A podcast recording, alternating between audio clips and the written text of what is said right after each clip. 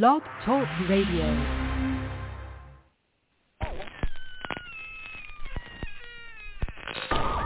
Ladies and gentlemen, boys and ghouls, step right up. Behind this curtain lies a ghastly concoction of delight, horror, fantasy, and terror. Your every wish is our command. Your every whimsical desire brought to life. But I'm warning you, there's always a price. Welcome to the greatest show on earth! And welcome back to the greatest show on earth that is Talking Terror. As always, I'm your old pal, the King of Horror, Andy G, welcoming you to this episode where tonight we're taking the high road to fashion with the Demonic Dean film pick of the week, Slaxx, from Elza Kephart and released just this year on Shudder. So this is about as recent as we can possibly get with the horror release uh, that we're going to be talking about later on in the show. But first, I'm joined by the bold and the beautiful, the Gold Geek Keith.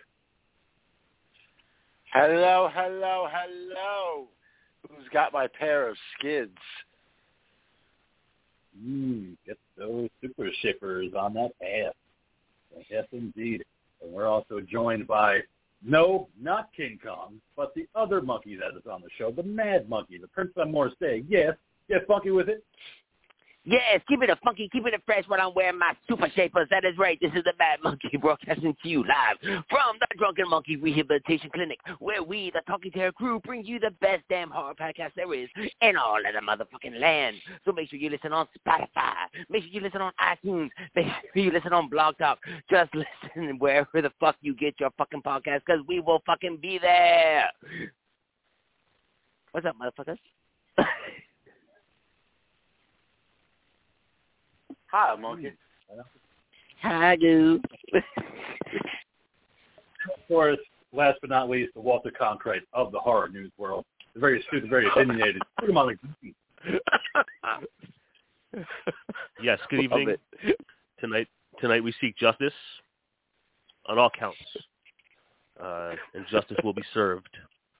It will be form-fitting justice this evening on our Mm. It'll be in gray. Form-fitting justice for every gender and every shape and size. Form-fitting justice will be served tonight I'm Talking Terror. And no, it's blue. It's not gray. Oh, I thought it was gray. Uh, I, I saw. I saw what you tried to. I saw what you tried to do there, man. But no, no. That'll be the next cut. Justice League. Justice is blue. And then red, and then green, and then whatever we decide. Justice is Paisley. cheese. It's gonna be like a bunch of fucking Teletubbies.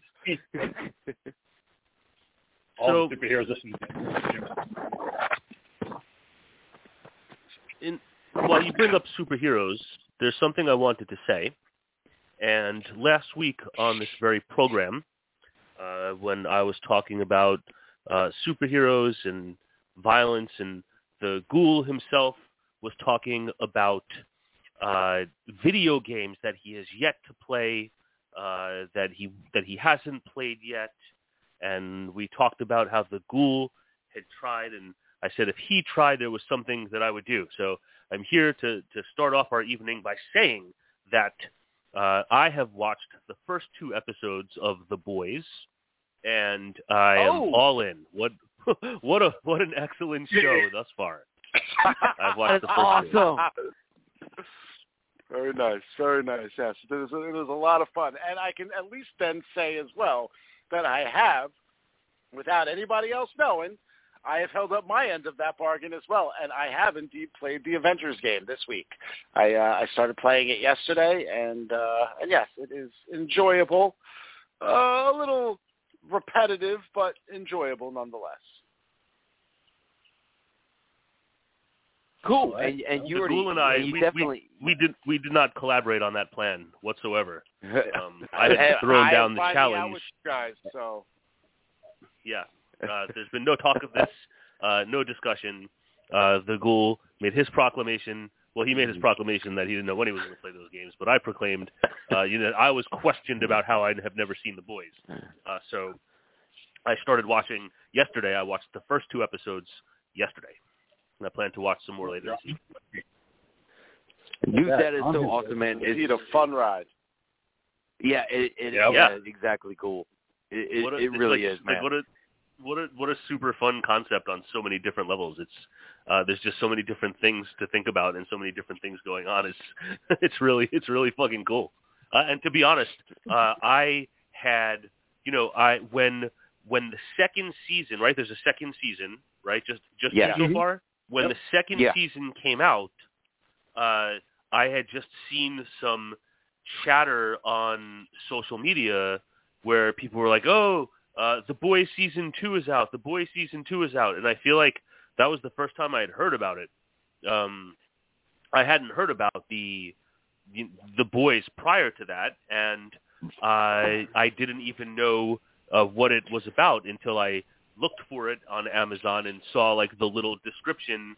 Uh, you know, before you push play, where it was like in, you know, in the world of superheroes, blah blah blah. You know, it's like, oh, that sounds cool, but how how cool was it? It was fucking really cool. I'm really enjoying it. I'm really looking forward to getting back to to the episodes. Yeah, please Nice. Very avoid cool. l- looking up anything else and just watch Oh, the no. series. Like, I don't, didn't- I don't, didn't- don't look, I didn't look up Don't look anything. into anything. No, Okay. no, no. And I didn't. That, the only thing I saw was like the brief description they give you on the Amazon page for it before you push play. Like I didn't see anything else but that. I haven't. I don't look stuff up about things until I finish watching. So uh, I don't plan on bringing in any other information. Uh, you know, other than those two or three sentences that are on the Amazon homepage for the for the show. So, So, so, Um, so how jacked up did you think the end of episode one was, man? uh, the end of episode one, but even like when the way things get in motion for uh, for episode one with with A Train uh, killing Homeboy's girlfriend, like that was like, like you know, like I wish I could see that again for the first time. You know, it just startled me so. Uh, and and what a fantastic moment! I, I I it's one of those that sure I'll watch it again, but it will never have that just kind of shock of, of the first time, you know. And then he looks down, he's like holding her fucking hands, and like the wrists are flopping, and you know, like it was just great, just great, uh, great stuff. hmm Yeah, I had no idea what to expect when I first watched it either. So, like, you know, I'm rolling with it, and I'm like, oh, okay, this is this is just the world that they're in. And then, yes, I, I agree a hundred percent. That's one of those moments where, you know, it's the first time you see it, you're like, what the fuck? And then, yeah, you know, it's, uh, it, there's there'll be plenty there'll be plenty of those moments throughout your experience with this show. I will give you that. I can't wait. Again. There's only, again, there's I, I'm I've only watched the first two, so uh, let's not um, you know I get ahead of ourselves just yet. we say nothing. We say nothing. Than hey, with an American accent, it still blows my mind that he could do an American accent pretty well. yeah. Like, that's what I got. All right. Now, before we get into this stuff, because I just watched the trailer and stuff like that too. Ah, but before, like, I want to sit there and bring up that again. NECA news is back in horror news because the King put up a really uh, awesome article about some sweet new NECA figures coming out from American Werewolf in London. Yes, they are sculpted. All right, and they are just they just look fucking sweet. Um, where they're going to be doing the Nazi mutants from the dream se- sequence of an American Werewolf in London, and they just look so fucking tight. They really do. It's only one, actually, which is the funny thing about it. It's only one, but those are interchangeable heads. So they actually Oh, lined really? up four the, the heads on. them. Oh yeah, you could buy all four, but yeah, it all comes with all the heads, so you could just put on one head at a time, or buy four of them and you can make the whole lineup. oh, okay. Depends on how hardcore of a fan you are of American Werewolf in London, and how much investment you want to put into it. But yeah, I would just go for the one. But that's just me. But yeah, it's cool. It's No, cool you, you you you know you want all four. Yeah, I'm not that You're- hardcore you're gonna fan. I'm gonna get the wolf, and I'm gonna get one of the Nazi figures. So yeah, I'll get one of each. But yeah, I'm not gonna get all four just for the interchangeable heads. That big of an investment. Yeah. yeah. Now, uh, also, Dean, you wanted me to so specifically me to check out the Last Starfighter thing, right? Well, that was it wasn't directed specifically at you. I know that you are a fan, uh, but you know, Yes, just because I was gonna just mention it, uh, you know, both that and the other trailer that I mentioned. So I was just wanting to know if anybody had seen those things, uh, if it was worth having a you know a brief uh, brief uh, mention. That's all. Well, fuck yes, can. man. Any, anything that's involving the Last Starfighter is worth mentioning. You know, even if it's just you know concept art and all that kind of stuff. But yeah, because the King had put a link on the Talking Terror Facebook page for you know the sizzle reel of the Last Starfighters. All right, so ending with an S. All right, so we're and I'm just super fucking stoked that they that there's even a glimmer of a hope, a chance of hope that they're possibly going to continue this thing. Just because when the King and I met, you know, excuse me, Lance at the HorrorCon, it's like I, I get like one of the few things I f- finally did get out after the King finally poked me in the back, going fucking, you know, was Yeah. me hoping that they would keep it going and. I had the idea of him being in there and being the one who trains the future fighter pilots. And you know he was like yeah it just seems like it's been stuck in litigation hell forever. You know i, I hate to you know bust your bubble man but it's something that's probably never ever going to happen. So that's why i was just super excited to see that there's just a glimmer of hope of possibly maybe something happening. You've been recruited by the Star League. hello starfighter Something to give you guys something to. Uh, still haven't seen it. So. So you know, Ah, uh, you know, I I- yeah I just absolutely love the Last Starfighter so very much so. Um, it's been uh, it's been uh, g- it's been a eons since I've seen it. Uh, going back to like the world of uh, like DVD at like peak DVD time, you know, when I was buying stuff like that, uh, there wasn't even a release of that film for quite some time.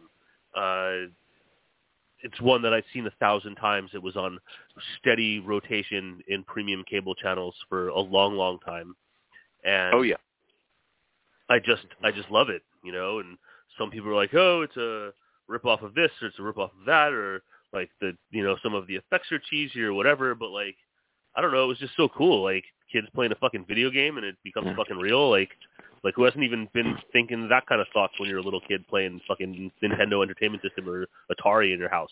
Um, you know, and and it's been it's been that that was it. You know, there was this one movie, and you know it, it gets wrapped up at the end, kind of in a little bow, and and that was that. And yes, there's been like blips and talks of you know possible sequel over the years, but nothing that ever seemed to gain any serious traction. And you know to to see this uh, this concept art and whatnot, uh, you know, I thought was pretty interesting. If there's a team truly working on trying to get this thing off the ground, you know, like like I think it would be pretty cool. I mean, they bring back bring back everything else in some form or another.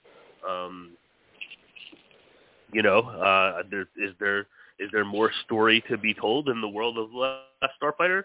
Uh, I don't know, but like the Last Starfighter was to me super entertaining. There was like unique looking fucking characters, like all of the actors they had for the different roles, like like play those roles with like great like gusto and uh you know it was a it was a cool cool story so if there were a way for them to uh, plus it had Catherine Catherine Mary Stewart in it so um, if there was a way for uh this to somehow like see the light of day in some formation if, if that means it's a direct sequel or whatever like I'd, I'd be interested to see what kind of direction ultimately they would choose to go with it before that and that might color my level of excitement but um you know, I would be into seeing what might come of, of the Last Starfighter.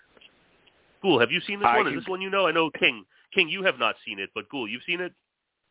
I've, I've, yeah, I've definitely seen it. Um, it was one of those that, all right, so like as a kid, I didn't see it like at the age when it first released. I remember seeing the trailers for it. I remember seeing it in the video store and being like, oh yeah, I want to see it, but like not getting around to like finally renting it until maybe I was in my maybe when I was in my early teens. I want to say maybe like anywhere between 12 and 14, somewhere in there.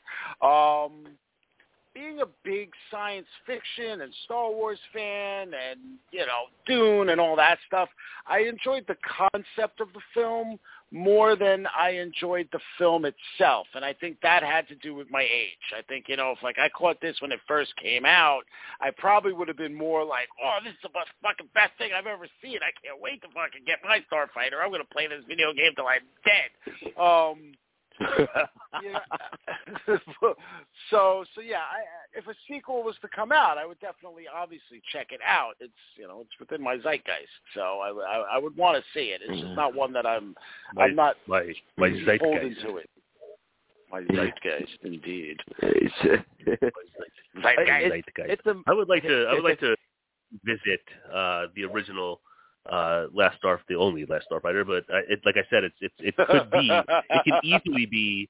You know, without question, it could be easily 30 years since I've seen it. That movie is approaching 40 years old. Um, Wow. You know, I might not have seen it since I'm like 14. You know, like I'm going to be 45 this summer. Uh, I might not have seen it in, in that length of time. Maybe maybe a blip here and there, but I don't know the last time I saw that film from start to finish. I think it might be fun Well, to I'll take make- a look at that again. I'll make you a deal, man. Let me know when you want to watch it, and maybe we could try to time it up so we can watch it together. Okay, Oh. is that shit? Can you What, see? do can you check? Uh, do, I'm gonna do a, do a watch do a party on circuit. Facebook. Hey now, I'm gonna do a quick. uh I'm gonna do a quick search of all of the streamings and see if it happens to be anywhere. Um, Mm-hmm. you know, Well, well, couldn't you do a, a, a watch party on Facebook with it? Sure you well, could. you have to have a place oh. to play it from first, right? There's, there needs to be a source Yeah. to play the film before you do Oh, a Oh, watch yeah, party. I'm not. Oh, okay. But yeah, I could go on and on about the Last Starfighter and you know what they went into computer wise to actually build this movie. You know, effects wise and graphics wise and all that kind of stuff. But it's like I, I think you pretty much nailed it all, Dean. Um, and, and the other reason I really, really enjoyed it is because it definitely had that '80s Spielberg ET feel to it as well. Just you know, like like you know, like the Goonies, like Monster Squad, you know, all that kind of stuff. It definitely fell into Yeah. that feeling for me. Absolutely. I mean, it's like to me, like that film is inside. Like if you held all of those movies inside like a giant bag, like that movie is certainly in that bag, without question. Yeah. For me, um, you know, Yeah. other people might disagree, but you know, when I consider that time period and all of the great films that I was seeing as a kid, all of the films that were instrumental in my development as a lover of movies, uh, that one certainly played a role uh, and would certainly certainly hold a place there. I, I couldn't agree more on that one. Yeah, and then you know, uh, along those same uh, you know cheesy sci-fi li- lines, another movie that I really like from around the same time that's always forgotten is that the Dennis Quaid movie, uh, Enemy Mine. Enemy Mine, yeah, bro. totally. That Enemy Mine fucking with movie Lucid- is with Lucid, Lucid, fantastic. Louis Gossett Jr. Totally. yeah, man. But that's from that kind of that's from like that same era. That's from that same era yeah. in that kind of mid to late Mhm. '80s where there was a bunch of like sci-fi type stuff that was like Enemy Mine. I'm gonna say wasn't like I don't think of Last Starfighter st- straight up as a as a kids movie per se, but certainly that was like a kids audience that found it. Uh, where I feel Enemy Mine is like a little bit more of a mature movie uh, than the Last Yeah, it's Starfighter, but nonetheless deep, some, some from deep that fucking themes in that movie, man. yeah from n- nonetheless like that like kind of 82 to like 88 in that window was like a whole realm of st- like sci-fi movies across the board that are just just excellent if for in meant for like for many different reasons you know that was a, like a prime time for that kind of stuff Yeah, I agree, man. Okay, so that ends sci-fi news. What else have you got, Dean, on your list of stuff to check out, bro? well oh, you know that all that Hold on. huh Before we get Huh? into that, Ghoul and I are going to interrupt this broadcast because we want to bring you a Oh, spoiler-free review of Godzilla versus Kong. So oh that's what I want to do. With please Steven. by, God, by all dudes, man. So, yeah. So we watched it. I'm going to give it to the Ghoul first. We're going to keep it as spoiler-free as we can. But what were your impressions of it? Cool. Listen, the, the movie released today, so again, obviously, like like the king said, this has got to be as spoiler free as it can be. Um, plenty of people will be watching this over the weekend. Uh, what I would say, I have is not seen it yet. It. Just let you know now. All I'm going to say is watch it, and you know, like I always say with everything, make your own opinion. Uh, that being said, I enjoyed it, uh, and I think that a lot of other people will as well. Mm-hmm. Exactly. Well, we're getting keep it spoiler free. Um, I think that Adam Wingard did a great job uh, highlighting the fight, giving us what we wanted, uh, just a knockdown, drag 'em out Titan fight between the two, and just showing you the good stuff. Yeah, the humans are in there. Yeah, there's a storyline, but you don't give a shit about that. You want to see them fight, and he does show it, and he shows it very well. So without a shadow of a doubt, please watch it. Those two hours fly by like it's an hour and 15 minute movie. It's couldn't believe when over it before over. you fucking know it, which is the the saddest part of the whole fucking movie, man. And it is. It's two hours of just think Rocky, think Rocky Four. Okay, that that that's what you get, man. Without the montages. Yeah, without the montages, just the action that you want. Adam Wingard's like, you know what? You guys want these guys? I'm giving it to you, and I'm going to light it the right way so you can see what's going on. So I'm going to give that to you. So I was like, all right, hats off to you, man, because you're making up for a lot of Godzilla fights that I didn't get to see. So it was just ah, perfection. So much fun. Just a popcorn again, movie. I, I get where they were coming from with that kind of stuff. A lot of that had to go back with some of the Toho, you know, film styles and and trying to cover up Mhm. CG graphics. I mean, you know, we'll we'll call it for what it is. Um, but uh, yeah, I, I do have to agree, man. Hats off to this guy. I really did not know, nor did I really think that he was the person to helm this. Uh, coming from his background and his other projects, so I was kind of shocked when he was announced to be the director for this film. And uh, yeah, again, I have to uh, I have to say he he really surprised the hell out of me.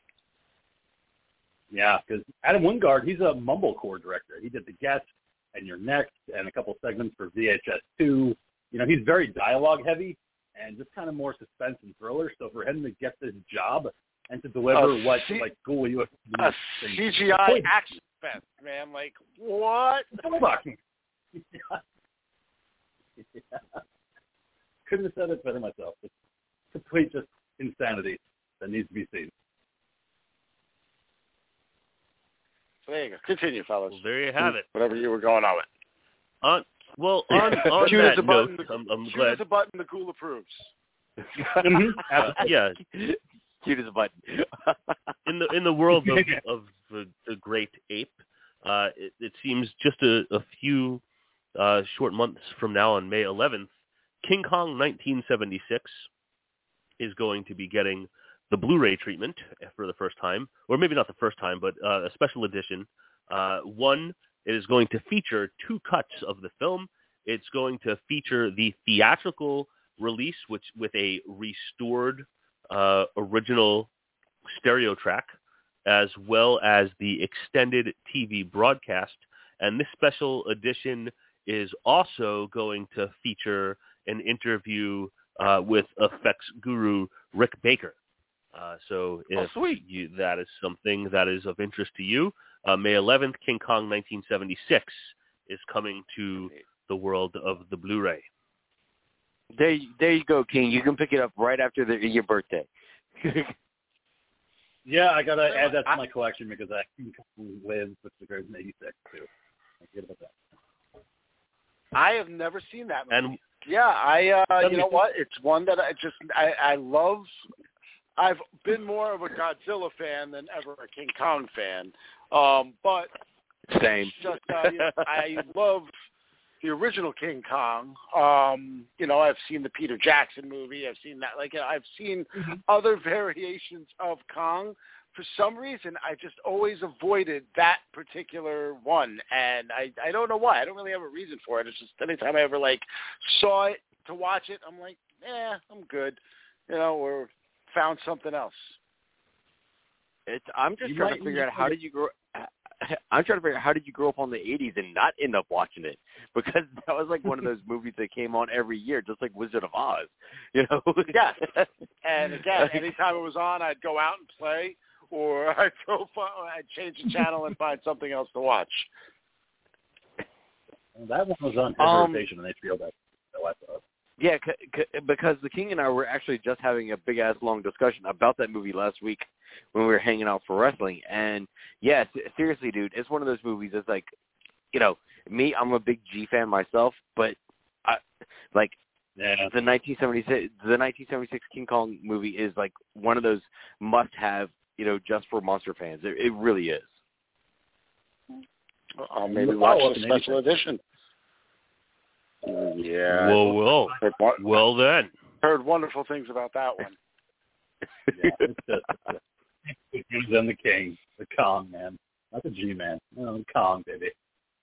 He's got to go on. I'm all about the G. Yep, sorry, can't. You just got to find it. You're all about the D.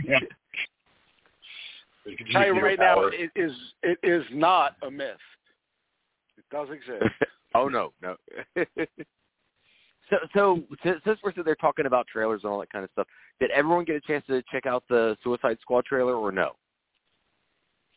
No, but I do have I did. something that I want to talk about with Suicide Squad. But go ahead. Suicide Squad. Uh, Suicide. Suicide. Suicide Squad. all right. Uh, no, if you haven't seen the trailer, then we're gonna sit there and we will wait until you have seen it.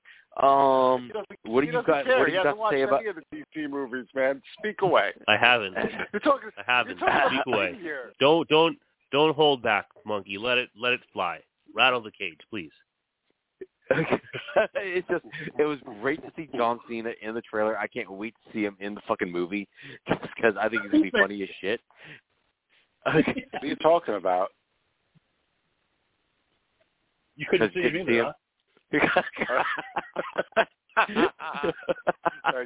Thank you. um, the the the only thing I think I I found like up slightly upsetting about the trailer though was how they did King Shark, just because I got spoiled with how how they did him in Harley. You know, I I You don't really like- liked. It's his hand drawn animation. And it's also No, I'm talking about- Shark. I'm talking about the I'm talking about the, the the way the character was done, the way he's all witty and all that kind of stuff, and you know they they made him funny. While here they make him the big stupid guy. voiced by Sylvester Stallone. That's why I liked it. Okay. I thought that was pretty. I mean, you know, it's Stallone as King Shark. I don't know. Oh, so Uh, okay, so that's where Stallone comes in because I saw that like when they listed all the fucking credits on the the trailer, and at the very end it says Stallone. I was like, where the fuck is Stallone in this fucking movie? King Shark. Wow. He's behind Oh, okay. CGI. That's where he is. Yeah. But you know, the, the thing the thing you got to remember though, with you know the Harley Quinn series is one, it's comedy. You know, so you're going to get different you know portrayals of said characters to begin with, and in that particular series, you know, he's played off as like the. uh you know, I mean, I don't know, not to not to quote it as a, a racial stereotype, but he comes off as like the the the flamboyant not quite sure if he's gay or straight black guy character. You know what I mean? Like maybe like a a questionable Anthony Anderson is a, is a, an easy way to try to like like put a picture behind it. Um Metrosexual, that, I think, is the word you're looking for. well, no, I think effeminate is the word that I'm looking for. You know, so yeah, I mean, what, both Metro, whatever, whatever they want to call it these days. I, I don't give a shit. Love who you want to love, man. That's, I'm all for it. Um, but you know, and do I love that portrayal of him? Of course I do. It fits that role for that character in that show. Um, I've also seen King Shark in the Flash television series, so I know he's mm-hmm. Oh has yeah, other- yeah. iterations, you know. So that's I, I don't have a problem seeing him in any other way. What I I hate to say what I'm about to say because I didn't Oh boy. I didn't dislike the trailer. Okay, don't get me wrong. I didn't dislike it. But Didn't and I know they're moving away from the whole idea of what the DCEU is and all this and that. But man, I know it's James Gunn, and that fucking trailer felt like it was watching fucking Guardians of the Galaxy. And that's not the Mhm. Suicide Squad. You know, like it was No. too like it was too upbeat. It was too like I don't know, like I want my characters to be villains. I want my characters to be bad guys that are doing this because you know what? They might Bad get their guys. fucking some time shaved off, you know, that kind of deal. Uh I just it, it feels like they were just moving it too much towards the uh I don't know, the the, the fucking I was gonna call them the Inseparables, but that's not what it's called. I always forget the name of the fucking show. The the Losers? name of the movie series. No, not the losers. Oh, oh, oh, Stallone oh, oh, fucking uh, all the, them. the, the, the Stallone series. yeah. Uh, Oh, shit. the. hmm I, I, I love yeah, how we the, got the, four the, the title guys that none of us can fucking remember right now. the, Jason um, Statham, Sylvester Stallone, you know, Jet Li. Like I can Yeah. sit here and name all the fucking characters. The Expendables. Yeah. There we go. Expendables, Yeah. yeah. Woo-hoo, Mr. Genius. So, but uh, yeah. So like again, like I just I don't know, and I, this is coming from somebody that didn't necessarily love the original Suicide Squad either, but that's because I felt like that movie just got it got too over bloated with them trying to introduce the Joker in that film. If you eliminate the majority of that stuff, you know, you can re- you kind of have like a decent film in there. It's one that I go back to regularly. You know, do I go to sleep to it? Yeah, I put it on. I go to bed. Um, yes, Dean, regularly. Mm. Um, The ghoul is very So- regular.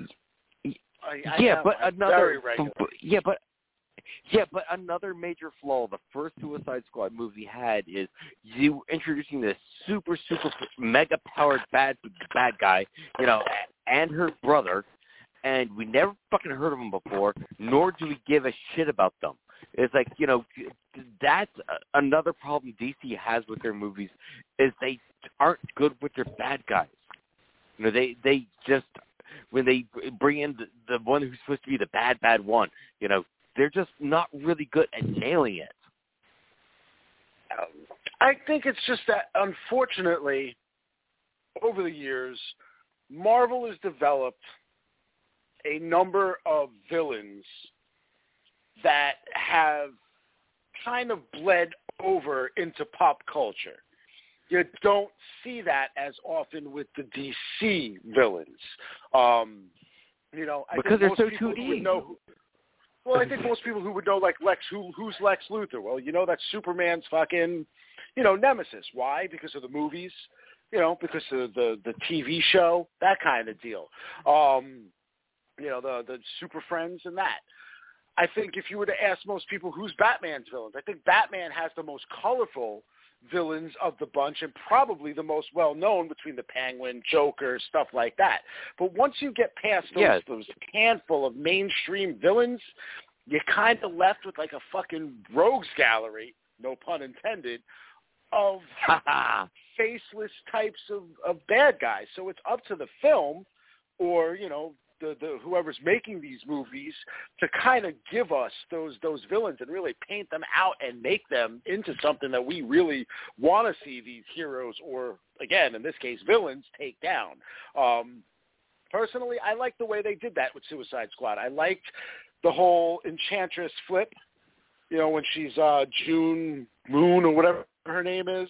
Um, so it Right. kind of makes her sympathetic because we know we want him get the girl at the end because you know she's kind of like an innocent involved with all of this, even you know as she's getting taken over. I just felt like one of the big problems in that movie was that Diablo was probably the coolest character in the fucking movie. You barely get any of the guy. You know, Yeah. uh, I, I forget his his the, the real life actor's name, but he was like unrecognizable in the role, which was even fucking cooler. I had no idea it was him. Uh, I want to say Freddie Rodriguez, but it's not Freddie Rodriguez. Um, It was definitely He's, not uh, Rodriguez. kid from one of the Kirsten Dunst movies. He's been in a bunch of stuff. Um, oh, okay. but, the, but like you, you get him, and then you finally get him like unleashing at the end, and then that's it. He's gone. And it was like, oh well, that kind of sucked. I kind of wanted to see him like have his own thing going on, man. Yeah. I, I agree, man. But but again, we'll see how the Suicide Squad things goes. You know, uh, again, like you said, man, it's just they just got to sit there and maybe tighten up their writing and figure. Again, DC just needs to figure out where they want to go with their movies, and like Marvel did, make a fucking game plan. You know, be like, this is our plan. You know, we, you know, and plotted it out for years about what they want to do. It seems like DC is just always kind of juggling characters trying to catch up. Their game plan at this point needs to be no connecting any of these movies. Like they need to step away from that. They need to just focus on making individual films, individual series that focus on the characters themselves and, you know, maybe build up a roster of, of villains, so to speak, but I think they work best when they don't try to interconnect any of this stuff. And like we're seeing now with all this, you know, all this Snyder outcry and everything. Like I rewatched the Snyder cut again, and I watched some of the black and white version. But you know what? Again, it's the same fucking movie, just in black and white. Uh, they didn't add anything to and, it. It doesn't and change four, anything three. about it. in four three, yes. Um, so so whatever with that. Uh, I didn't watch the whole film. I, and you know, I literally just fast forwarded to the very end because there was some some ramblings around that there was like added Joker stuff in the black and white version, but that turned out to just be a rumor anyway. Um, Oh, okay. but yeah, I heard that. I guess there was also a bunch of fucking people getting on about the Godzilla vs Kong movie, who were all Snyder fans. You know, because now now that Snyder Cut gets released, now that these people get what they've wanted all this time, and they're all happy with it. They all obviously they are sucking the D of Snyder. They are loving everything about this movie. Oh, and all right, all right, again, oh, I oh, am. I am a liker of the film. I think it needs major editing. I think you could probably cut about 45 minutes of that movie and have a really good definitive version of the Justice League movie. I'm not going to say it's a really good movie. I'm just going to say it's a really good version of the Justice League film. Um, but you know what? You got what you wanted. But no, now they want to try to fucking make the studio make more movies. We've got to continue the Snyderverse. But listen, the guy already came out. He already told everybody what he was planning to do. He revealed everything about all the plot points anyway. So once you know all of that, do you really want to see the fucking rest of the movies? I mean, come on. It's like almost how I feel about Game of Thrones at this point. Being that I know that he had some input on how Game of Thrones ended as far as the TV series went, I'm really at the point now where if that fat fuck ever gets the goddamn books out, I might not read them anyway because you know what? Chances are they're going to Oh, end no. the same exact way, and I'm still going to be disappointed. Hmm. Wait, he still hasn't put out the final book? Final book, he still hasn't put out the sixth book. Final book. At some point there was supposed to be seven. Then there were talks that there was supposed to be eight. Give me a break. He still hasn't even fucking gotten us the next book Oh. since book five. Sorry, I don't mean to. I don't mean to body shame him. You know, it's just one of those slips of the tongue. My bad. Hmm. No, it no, it's it's okay. You know, he he's a little rich fat fuck. You know, if he if he's upset by the fact that we're calling him a rich fat fuck, he can sit there and go to the gym. He definitely has the fucking money. All right. so Well, listen, he's old Dean, and he's set in his ways. I, I don't feel like being mean about his body weight. His body weight isn't an expression of who he is as a person. It was very mean and inconsiderate of me, so I can I can accept that and apologize for it. I still wish that bastard would set. And I, you know what? I'm going to call him a bastard simply because it's one of the The characters in the books. I don't know if he's a bastard or not. Well, I'm, right? Look at me. I'm growing like a man. Uh, put out the damn book, okay? This way, Oh, put out my. the book so I can read it and then complain about it and then complain about you not getting the next book out. Because honestly, at this point, the guy's going to die before he ever finishes the book series, which is then going to make the TV series the definitive ending to that damn book series. And that's going to blow. All right. So moving on, Dean, back to you with our news, man. Well, with all of those things, they're just so many related strands to explore here, uh, such as like like all of this talk universe. about the Snyder Cut. now, it's interesting, like the Snyder Cut, of course, because of its. I feel like it's become this, and I could be wrong, but it's my feeling that it's kind of become this cultural touchstone, uh, with an element of that being because of its its absurd runtime. But you know, it's been common practice uh, in the world, uh, at least in the in the in the main DVD era, of studios milking their properties by releasing a movie on DVD and then you know eight months later releasing the movie again on DVD as the billed as the director's cut. Now, uh, this Snyder cut of the Justice League being a whole different thing. Uh, now I was reading today that there's a growing groundswell uh, of people that want to see the um, the director's cut. The uh, forgive me if I am saying his Snyder. name incorrectly, but no, no, no. The, uh, David Ayers, uh, Ayer, Ayers, uh, Suicide Ayer- Squad. Ayers.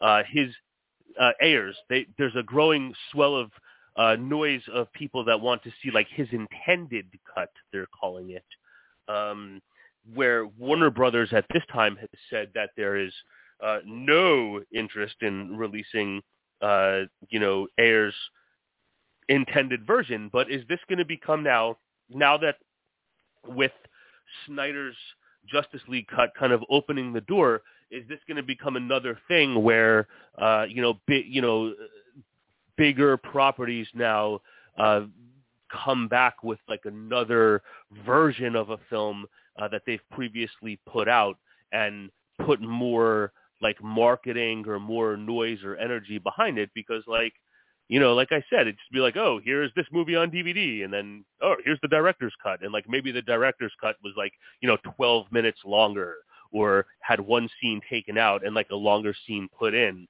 Uh, you know, not I don't know what. Uh, forgive me, I don't know what the original running time of this league was, but you know, I'm going to assume Two that hours. it wasn't three hours and forty. So an additional two hours of material, uh, which is Yes. different than the standard kind of advertising ploy of the DVD. Here's the director's cut. So uh, you know, is this going to be what we're going to see now, especially uh, with studios grappling with how to monetize content as theaters are still not operating operating at capacity? Uh, will we see more of, of this kind of expanded, like greatly expanded version of popular films? So it's a, I think it's just an interesting question to think about. Yeah, man. Yeah, you bring up a good point. Not only do you have director's cut, and you have the alternate director's cut, and then the alternate and alternate director's cut. Who the know, fuck is the it's just- alternate? Who's the alternate director? Okay, so well here here's my question with that then. Okay, so so here we want David Ayer's cut of Suicide Squad. So then I question what's the extended cut of Suicide Squad because I had well, you know when I bought it digitally it came with both variations, I did- the I didn't see theatrical it- and the extended. I didn't see it. I didn't see it written as extended. I saw it written as intended. No, no, oh, no, I know. I get what you're saying. So, but that's the thing. What they put out already for that film are two cuts of the movie, with one cut having 11 extra minutes to it. Now, I know that that's more along the lines of a typical quote-unquote director's cut, um, because you have Yeah. the theatrical version of the film and then what they call the extended version of the film. Now, I know they also did that with Batman vs. Superman, where you had the extended version of that movie, or the Ultimate Edition. Sorry, that's what they call that one. The Ultimate Edition uh, of Batman. Superman, and that that adds an extra thirty or so minutes to the movie.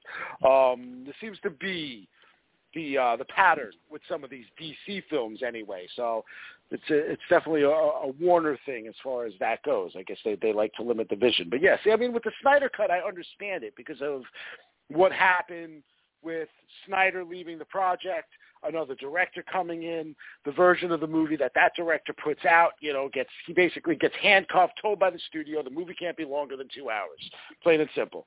And he was given a four-hour movie, you know, that was all jumbled and not finished, and told to finish it. Um, that the majority of. So I understand why the studio goes back at this point and says, well, hey, listen, we don't got anything else going on, so you know what, Snyder, here, we can give you a little bit extra money, do this, make the fans happy, make your four-hour cut of the fucking movie. Get that, understand that completely. But Suicide Squad already had its full film released. There was no issues with it other than a poor showing of a movie simply because you tried to jam the Jared Leto Joker down everybody's throat. So is, is is that the idea? They're going to go back, and David Ayers is now turning around saying, "Well, that wasn't my intended version of Joker. That's what the studio told me. So I'm going to give you the real Joker." Oh, give me a break, man. I, I'll tell, tell you exactly what I'm doing with my hand motion right now. It's called stroking my fucking invisible wiener because that's horseshit. And if they try to pull that crap, Wiener's try to invisible? give us the, the Joker from the latest Snyder cut now all of a sudden plugged into the Suicide Squad movie, it's fucking horseshit because that is not what was intended. The Jared Leto version that we saw of Joker is what the intended version was.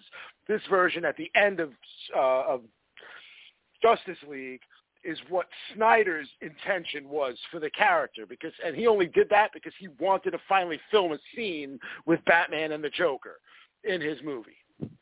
And that's why you got that end sequence. So and that's that. So yeah, did he give us something dark and fucking funny with the Joker? Yeah, he did. He gave us a fucking crazy evil version of the Joker, and I'm all good with it, man. And I'd love to see Leto actually pull that off, but that wasn't what he did in Suicide Squad. That wasn't what they were trying to do with him in Suicide Squad. And don't start try, try to sit there and say it otherwise now to fucking cash in a fucking buck. That's some bullshit. And I would hope the fans were smarter than that. But then again, when I see them all with this fucking Snyder shit, I realize they probably aren't. Sorry. Ladies and gentlemen, I got, the I got feelings on many this. words this evening. Uh, we everybody knows All right. that he's a narcissist and has to dominate the conversation at all times. Uh, so thank you for your Sorry. patience. All right, that was my whole show, the my whole show Damn, mother, damn, Dean. These are his own words. He has said this on this program at all. He says things like, "Everybody knows I'm a narcissist. The whole world revolves around me." well, This is true. You all, you know. See, I I've- told you. I've realized I've I've created this universe, but it's it's okay. but are you going to create the alternate universe? The extended It's the extended universe? Ghouliverse, okay? Listen, this is the Ghouliverse. the Ghouliverse. It's already it's already Is this the theatrical already Ghouliverse? extended. No, this is the extended Ghouliverse. this is the GEU. this is cool. It's, it's the GEU, Oh, yeah, something now, like that. The GEU. At, Uh-huh. at the top of this evening's program, uh, you guys were talking about the Godzilla versus uh, Kong that's currently making its way uh, to people's eyes via uh, HBO Max and the theaters. Uh, and you guys were also talking about some of Adam Wingard's uh, work before uh, this film, but uh, he has a whole bunch of projects uh, that he's working on. First, it's been announced that he's going to be directing a live-action uh, version uh, fi- as a feature film of Thundercats. God Uh, help us. but before he gets to Thundercats, uh, one of the things that he and this is more of an action movie than a than a horror movie, but the, concept is a little bit into that kind of body horror type uh, such uh, such and such. He's going to be directing a uh, a new version of the film, the John Will John Woo film from the '90s, Face Off, which starred John Travolta and Nicolas Cage. Uh, that's his Oh, next man. project, and Now I've heard uh, that he has said uh, so whatever it is, he has said that a uh, he is looking to uh, make this uh, yes a sequel, um, a direct sequel to Face Off, uh, but he wants to make it as an experiment. Uh, he wants to make what he is calling a long lost John Woo movie that features the irresponsible violence and sincerity of the John Woo Hong Kong films. Uh, both Cage and Travolta in the media have expressed interest in returning in some capacity, uh, but at this point in time, no casting has taken place, uh, and the script is is still currently being written. Uh, but apparently, that is Adam Wingard's next project is going to be directing the sequel uh, to Face Off. So uh, it'll be cool to see like what develops with that. Face Off was such a interesting movie of its time, one of those times where John Woo tried to break through as an American director, uh, something he never had great success with. I know Face Off was a hit, but uh, John Woo never really found sustained success as as an American director. So here we have Adam Wingard who wants to make his version of a John Woo film, something that appears to be a John Woo film. Uh, he, that's how he's approaching this project. So um, we'll, we'll, we'll continue to see what happens there. And we'll update our audience because I'm sure they're clamoring for this riveting information. I'm scared. Yeah, but you're right, Fucking man. Jo- John Woo is one, one of the one of those, but John Woo's one of those directors who never got his full appreciation. I don't think, you know, with his hard boiled series and that that kind of stuff of just fucking badass gunfights all over the fucking place, man. They're just such fucking fun movies. Throw a bunch of doves in the air. And You got the John movie. Oh So wow, it, is. It, it, that's it had so- it had something to do with the time that it was released too. You know what I mean? I just think at that point, audiences weren't quite ready for.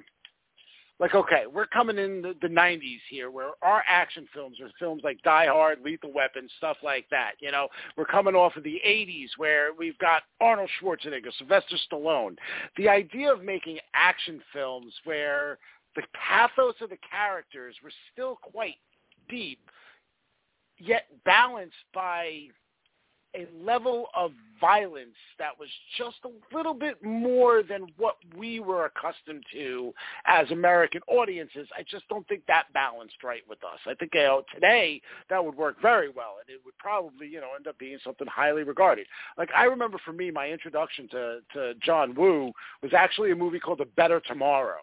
Um, and to boot, my introduction to John Woo was watching A Better Tomorrow while tripping my face off. Um, oh so what made the movie strange was this mix of violence and this this tale of two brothers and betrayal and John Woo's weird fucking habit of like interjecting very emotional music in what normally isn't put in that kind of like action type of film. Like, I don't know, I guess I'm used to American audience like theme music, like what you get in like Lethal Weapon and shit like that.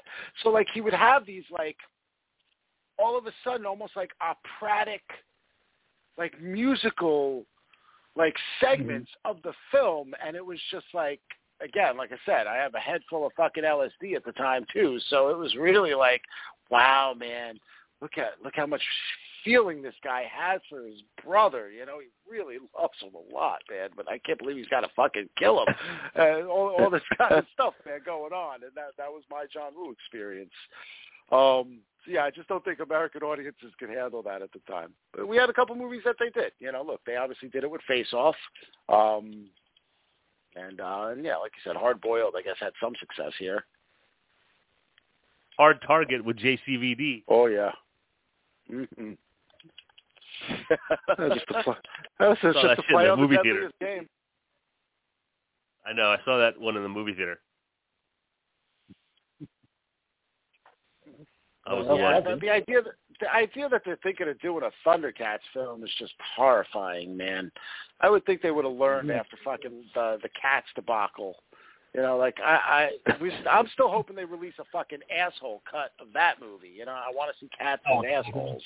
Um, I, I would love it. I, Maybe they did learn from that debacle and they're going to improve upon the concept. Well, they better start the movie off with it. They better start the movie off with everybody butt naked, just like, just like they did in the cartoon. Yeah, co- there's, there's no way they pull this off successfully. Not trying to stay true, like, and I love the Thundercats. I love it. It's just it's a concept. oh yeah, me too. That is just you know again like, and I even like I don't know if you watched the uh the newer series that came out. I think it was like 2011 or whatever it was. Um, it was Yeah. fantastic. Uh, really, really good actually. Um, it's sh- a shame that it got canceled too, but uh, after one season. Uh, I think it was one, maybe that two. I don't know. All I know is I just I, I did love the original cartoon. I just don't think it's something that they're going to successfully pull off, man. Because like, what do you do? Do you do the whole? Are they going to be actors in suits? Well, that's going to look weird. Are we going to do another combination of actors in suits with CGI? We just saw how weird that fucking looks.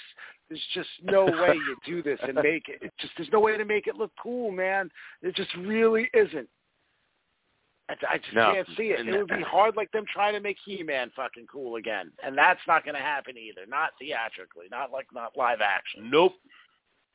Yeah, which is why Kevin Smith is still trying to go with his animated uh n- newest version. It's like you know that that that's still like you know floating in limbo because of COVID and stuff like that. But yeah, you know Kevin Smith is still working on his latest adaptation of the He-Man series. I, I I think it's the only way to really do it. You know, I just, uh, you know, sadly, well, not sadly. I mean, to, for me anyway, I still think that the best rendition I've ever seen of of, of He-Man and Prince Adam was done by a uh, a guy named Angelo Garcia, and you can find it on YouTube. It's a uh, it's a fun video to watch. Okay. Okay. so what else have you got, Dean?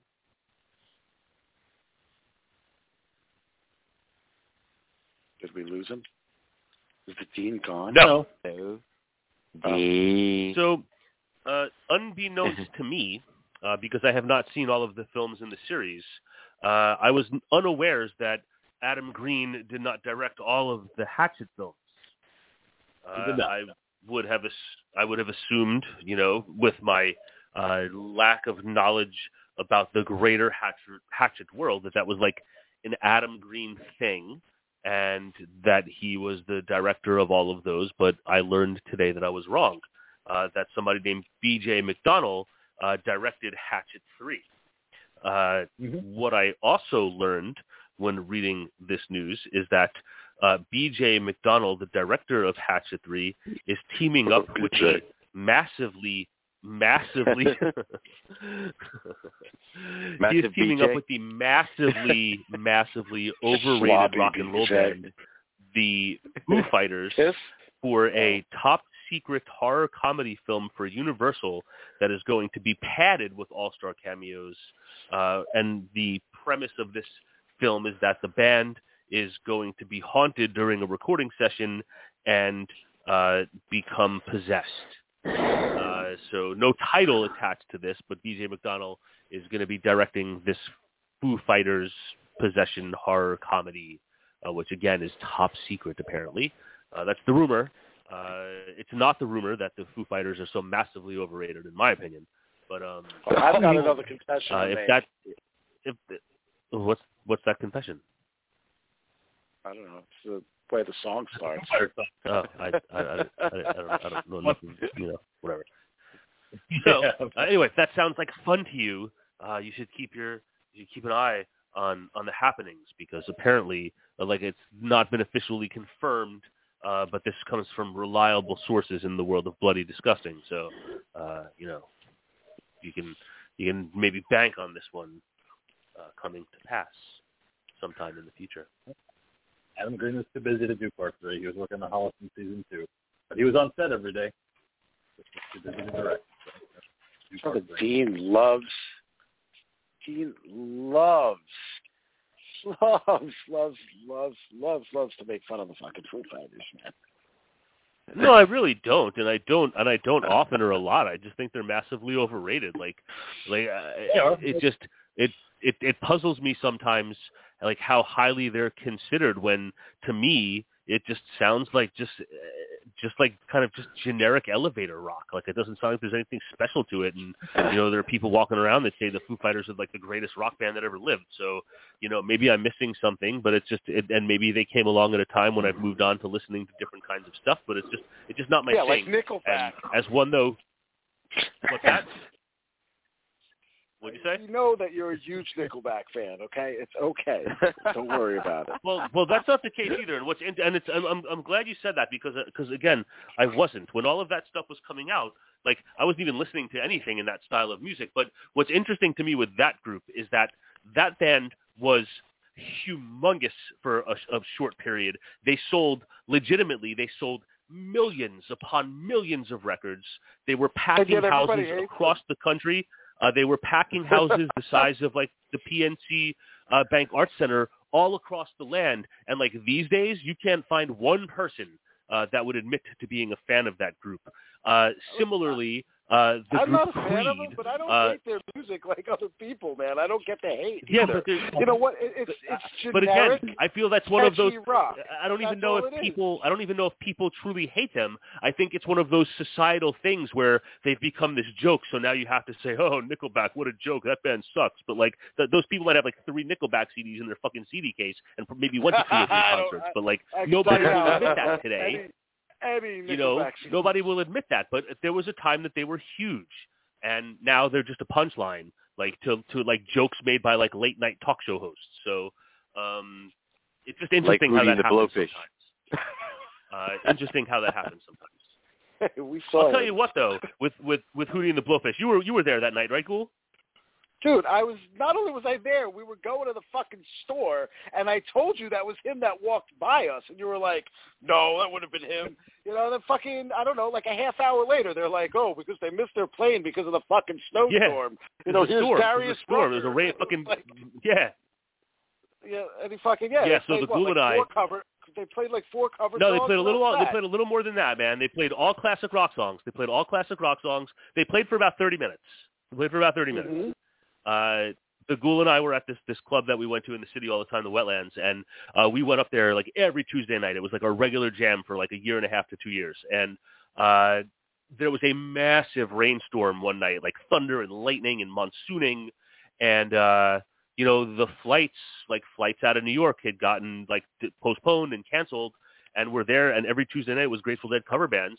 And yeah, the ghoul said, "Oh, that's the that's the fucking Darius Rucker walking by." And we're like, "What the fuck would Darius Rucker be do, doing walking by here?"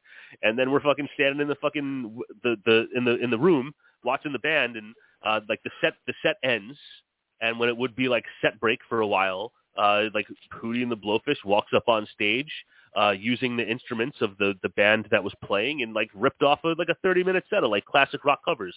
Uh, specifically, I remember they played "I Can't Tangled Explain" by in the Who uh, Tangled Up in Blue. They played I Can't Explain by The Who, and they also played um, they played Midnight Hour, and uh, Mhm. uh, I, I it'll, it'll come to me that there was but there was something else that they played also that I specifically remember, and I might even do some searching. I might even be able to find some like info about that. But it was such a cool night, and they were like like they played like they played great. And then they like lingered around like in the room, like talking to people and shooting the shit. So like, while I was not a huge fan of them when they were like out doing their thing, like what they were such they were such humans that night when at that point in time they were like fucking superstars. So that was pretty cool. All right, Yes, those kind of stories are, are cool.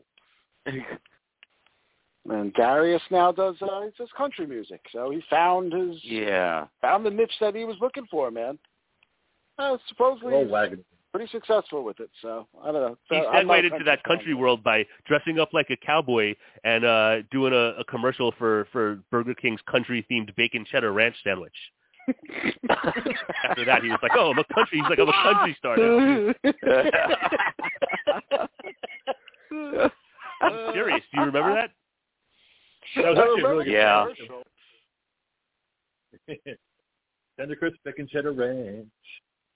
Yeah, I still remember that fucking movie. Exactly, exactly. The king knows. Delightful. And I like the king knows. I just missed the old I remember McDonald's seeing that song, commercial you and be like, fucking- man, I remember seeing that commercial really and being like, man, how fucking how things have changed, how how times how times have gotten hard all of a sudden. Who needs money, baby? Go to Burger King. Uh, King, King is a closet Darius Rucker fan. I will, I will, when I'm drunk, I will put that on. I have no problem with that. I like that song, even though it's a cover. It's a good one. That's right. Yep. Boy. It's it's a ranch. Only in It's delightful. it's great. So, talking talking terror not brought to you by Burger King, just so you know. Not brought to you by Burger King. Or- Not at or all. the- Darius, Um, or All right, all right. Also, uh, tomorrow, tomorrow is April first, and tomorrow is it, this is not an April Fool's joke, but tomorrow, on the the the wait is over.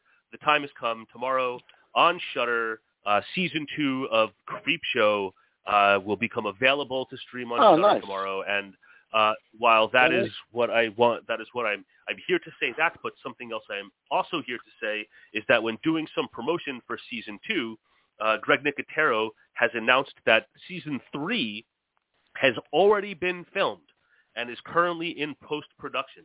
He said that while they were Sweet. filming season two and things were already, you know, things were working out COVID safe, he realized that they had already had all of the scripts for season three in the hopper, and they said, you know what, let's just press ahead and keep going.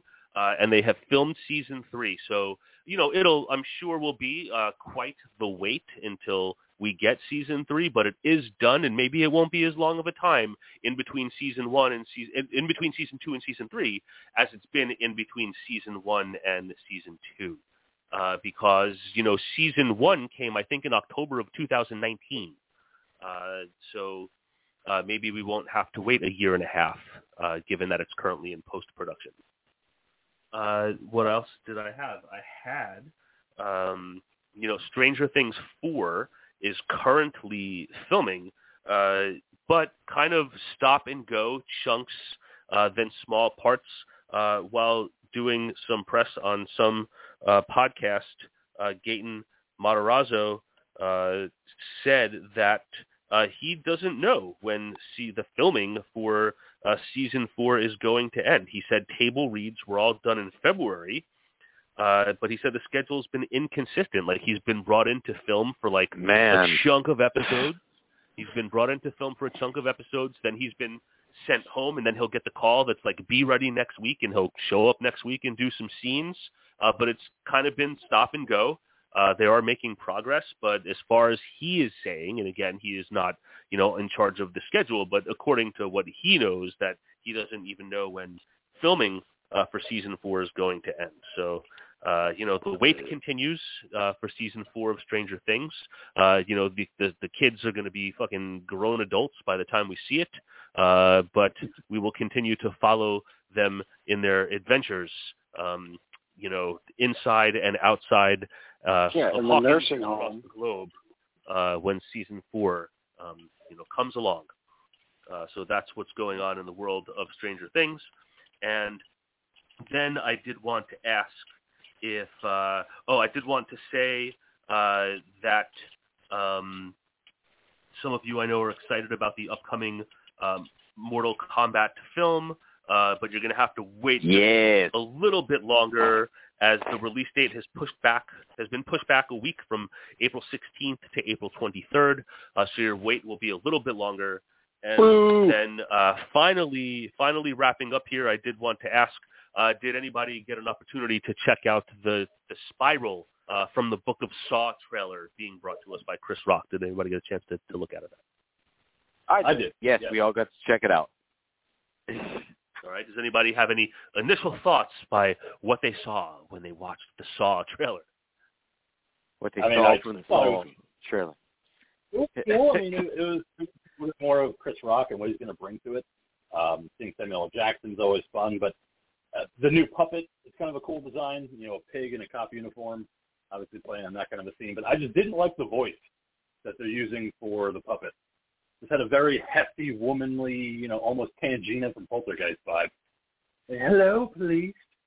I want to play a game, y'all. I was like, I don't like it. Like, just bring back the John Kramer voice.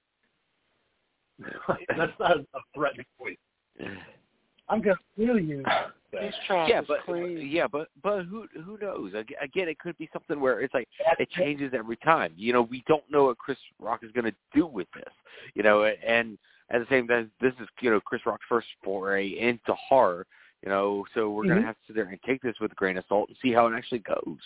You know, but you know, this is the first Saw movie in a long time I can actually say like I'm actually kind of excited for, man, is because all the others, you know, after three, I was like, you know, fuck that shit. That- Uh, no, was, I'm just bored with it. I'm just excited to see a new entry into the series. Yeah, it could be fun. Yeah, what I do you think think, about I mean, it, uh, there wasn't enough to really go uh, on anything, which is which is fine. I mean, did the, did it pique my interest? Yeah, but my interest is piqued without the trailer anyway. Um, you know, I think for the the one positive here is it definitely looks like it is within the Saw universe itself. Um, the reason I say that, I mean, obviously, look, I know that it's the Book of Saw, blah blah blah blah blah blah blah. Um, but I say that based on the recent Wrong Turn movie um, that had, that had come out because the the, the biggest hate that's coming for that film isn't based on the quality of the movie.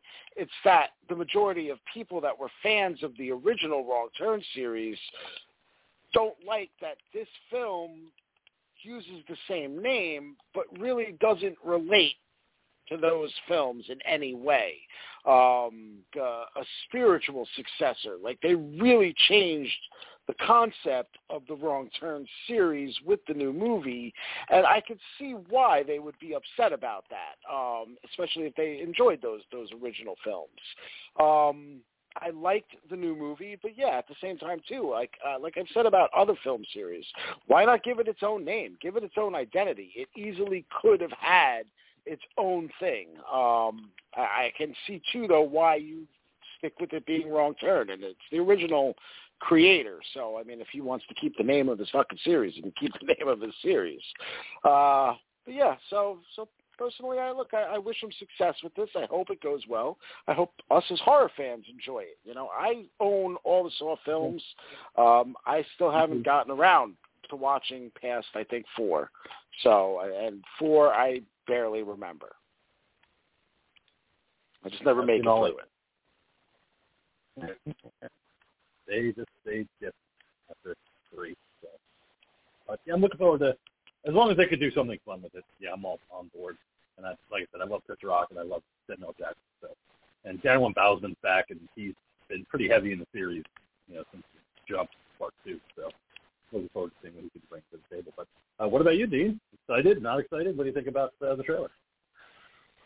Um, I have mixed feelings. Uh, similar to the Ghoul, I've seen even less. I've only seen the first three uh, Saw films from the original series, and when I when I heard that Chris Rock uh, is such a fan and was so inspired to create, uh, you know, his own entry into the greater Saw universe, I, you know, I thought an interesting project. Um, Chris Rock is very creative. Has been involved in a lot of different things in his in his very long and uh, varied career, but um, the majority of that is in the realm of comedy. And uh, when and there's been some images released of this film thus far, but now that the trailer uh, is here and getting a chance to see the trailer, um, it's just I'm I'm curious. I'm I'm certainly going to watch it. Like it, it has my curiosity piqued enough to watch the film, you know, upon its arrival. But my initial thought is that it it really takes it's a hard for it's a it's a it's hard for me to see Chris Rock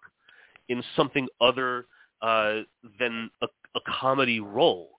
Um, it's a hard sell for me because uh, he he hasn't over the course of his career uh, stretched very much from comedy. Samuel Jackson has done everything uh, in in that regard, uh, all kinds of films. Uh, you know, Chris Rock You gonna let that N word in the big house? he he uh uh Django, you motherfucker. Um he uh he stepped into the role of Detective Butters in, in Lethal Weapon 4, but even that, uh, his role was more comedic than in the action side. So it's gonna take, it's gonna, I can't make my full decision. It's hard for me to watch him play a serious detective, uh, you know, because I'm expecting a wisecrack or something funny. Um, so uh, I'm curious to see because this this all when all is said and done like comes from his mind, uh, and I'm a fan of Chris Rock. Like I, I want to see what he's got to, to to to enter this genre, and I guess watching him from end to end in the film will will will color that idea. But that's my idea. My initial thought is that I, I don't know how I feel about him in a in a in a role such as this. Yeah, yeah, we'll see. I mean, I'm, like I said, I'm intrigued, and we can see what he has to uh, say in the film. But moving on from killers like the Jigsaw Killer to Killer Jeans. Uh, Slaxx, 2021, directed by Elza Kephart. This is your pick tonight, Steve. So why don't you give us a little bit of synopsis, your thoughts, and we'll kick off this uh, conversation. So, as I said last week, we've seen so many horror films in every corner of of the genre. Uh, you know, there's a million genres inside of the genre, and then there's genres inside of those genres in the genre, and we have covered them all on the show. And I think if we were to go back and look at all of the episodes uh, that we covered, you would probably find that I am the one who has chosen the most films uh, that involves like inanimate object as the killer. Um, so uh, it only felt so fitting to me to to choose this film when I saw it advertised recently when I was browsing uh, the, the the Shudder offerings and came upon the the film Slaxx. And when I saw this film and saw that this was about a pair of of jeans uh, that this pair of jeans was going to be killing people, I was like, oh, this is a no-brainer. I know exactly what my next pick is going to be. And uh, like, there wasn't even a moment. There wasn't even a moment's hesitation. Like, whatever I had on my list immediately went to the back of the line, and, and Slaxx immediately jumped to the top. Like, there, like it was that. It was that simple. Uh, that is how it happened. And, and King, I, I apologize. I know you said that this was going to be your next pick and I apologize if, if I if I if I if I cut the line here or or, or trampled through the doors uh, related to our film. If I trampled through the doors to to get to this pick ahead of you, I apologize. But I just I was so compelled. I couldn't I couldn't not make this my pick. So anyway, uh, we have this Canadian horror film Slaxx uh, from 2020, directed by Elza Kephart, uh, who co-wrote the film with Patricia Gomez, and uh, Slaxx uh, is about a a new employee at a very trendy clothing store uh, who is starting on her first day and uh, is privy to the horrors that unfold when a pair of the uh, new line, a pair of slacks from the new line, these revolutionary jeans uh, that are going to be released on Monday Madness, uh, you know, begins to kill the staff. Um, now it's up to uh, you know it's up to uh, our heroine uh, to uh, to to defeat the genes, if you will, um, and determine why this is taking place. And uh, and and there we have. I mean, what more can you say about a pair of killer pants uh, killing uh, the workers of a trendy clothing store? I mean, that's there you have it. Slaxx, ladies and gentlemen. Okay, what did you think of it? What did I think of it? Oh, I, I mean, look, this this was you know this was silly and it was fun and I enjoyed watching it. Um, you know, I I I had some uh, bones to pick with uh, with uh, uh, you know which usually isn't the case for me with like a like a modern current like modern day film, but I had a bone to pick here and there, especially in the second half uh, with the pacing. Um, but otherwise, like I thought that it got off to a, like a snappy, fun start. Um, I really enjoyed uh, the the multiple layers of commentary, both uh, in the realm of uh, like a like a trendy like mall clothing store, uh, as well as like the the kind of peek at like the, how that global industry works. I thought that there was some sharp satire there, uh, which I always appreciate in film. And uh, you know, I thought this. I mean, this is it's as silly as it gets. You know, like fucking fucking slacks, man. Like so, like I enjoyed it. I I, I enjoyed Slaxx. This, this is the greatest movie ever made. Fucking of course not, but it was it was fun. what did you think of Slaxx? Oh, oh, sorry, I didn't hear you. It sounded kind of jumbled, man. Um, yeah, I guess I kind of, I similar feelings to it as uh, as the Dean here. You know, I mean, I, I found it to to its high points were solid. It was fun, funny. You know, had a couple of uh, smart points to make here and there. Uh, I liked some of the the, the non-digital gore effects uh, and even the digital effects. They kind of all fit, you know, what they had. It did have some pacing issues at times, and uh, and yeah, I mean, aside from that, though, I, I found it to be an enjoyable, quick film. You know, so I was just it was funny. I was mentioning to the Ghoul girl who watched this with me. You know, if you take last week's episode and this week's episode, it's the length of like one of our normal movies. You know, where it's, it's only about two two two hours worth of content total. You know, so kind of can't go wrong with all that. Uh, so yeah, I, I just, again, I thought I thought overall it was fun with what it was intending to do. Okay. How about you, Monkey? Monkey, what what'd you you think? think? Uh, yeah. Okay. Um, as soon as I started this movie, it pops up. You know, Project Canada, Canada movies, all that kind of stuff. I was like, and I was, and immediately I was like, Dean, you motherfucker, you didn't pick a French movie, but you picked the movie and fucking you fucking Uh, I asshole. thought the You know, that's thing. immediately I, what- I, I thought Oh, same give it a rest. Give it a rest. I was like, he went French, Give by it a rest. Canada this time. Yeah. Yeah, Yeah, yeah, so- so- yeah. Because there so- was so much so- French speaking in this film. Look, give it a rest, or I will assure you, every pick for the rest of 2021 will be French. All right, so watch what you say there, monkey. Yeah, that's all right. I know you're just trying to get extra punches on your baguette card because I will send you another shipment. but all right, but this movie, all right, it's a horror comedy, a Canadian horror comedy uh, about a killer pair of pants. This movie should not have been as good as it was. This this movie has no right to be as good as it was.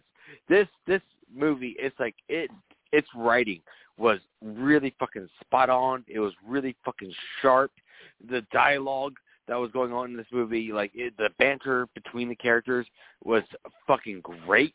Um the the special effects were just cheesy enough but then they were really good with just all of the small stuff in this movie it's like you know all of the th- like when they made this movie, they were really smart about making the set for the st- store, and then constantly having, you know, all, all of the things going on about, you know, you know, excuse me, about theft and this and that, and you know, every, every box in the fucking warehouse being marked CCC.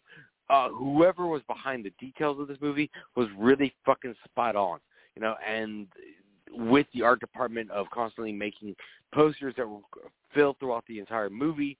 It's like it was just all these tiny, tiny little details that nailed the movie for me and just solidified everything because because when you watch a lot of indie horror, they forget the small stuff and like on top of the glo- the global message that Dean was saying and the corporate message that Dean was saying, it's just the fact that the art department was smart and filled everything they could with what they could, and it made the movie more solid for me. And this movie just should seriously, it just shouldn't have been this funny, but it was. It was a really, really good watch. I really, really enjoyed it from beginning to end. Dean, really, thanks for picking this movie, man. Hey, what'd you think? King of Horror. Well, yeah. So I picked this. I wanted to pick this movie because I had been promoting it on the Talking Terror page for a couple months now. Ever since I heard that it was announced, because I thought that the premise was funny, kind of like Troma-esque, pair of killer jeans in a department store.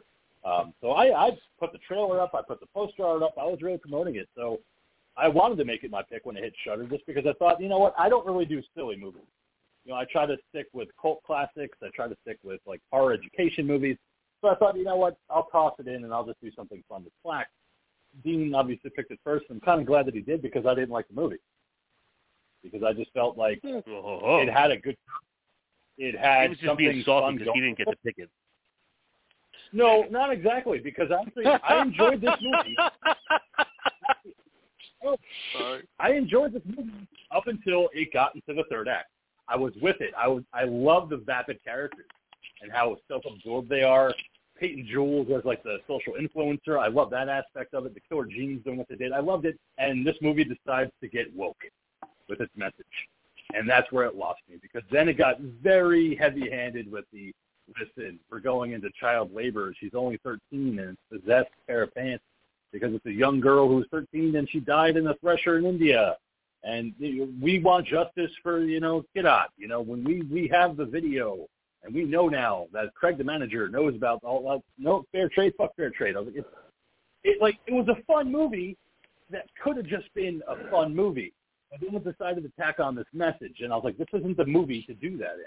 This would just be about a pair of killer jeans having a good time killing people until you have to take out a gun and shoot it in the crotch, and then they explode, and then we got the credits.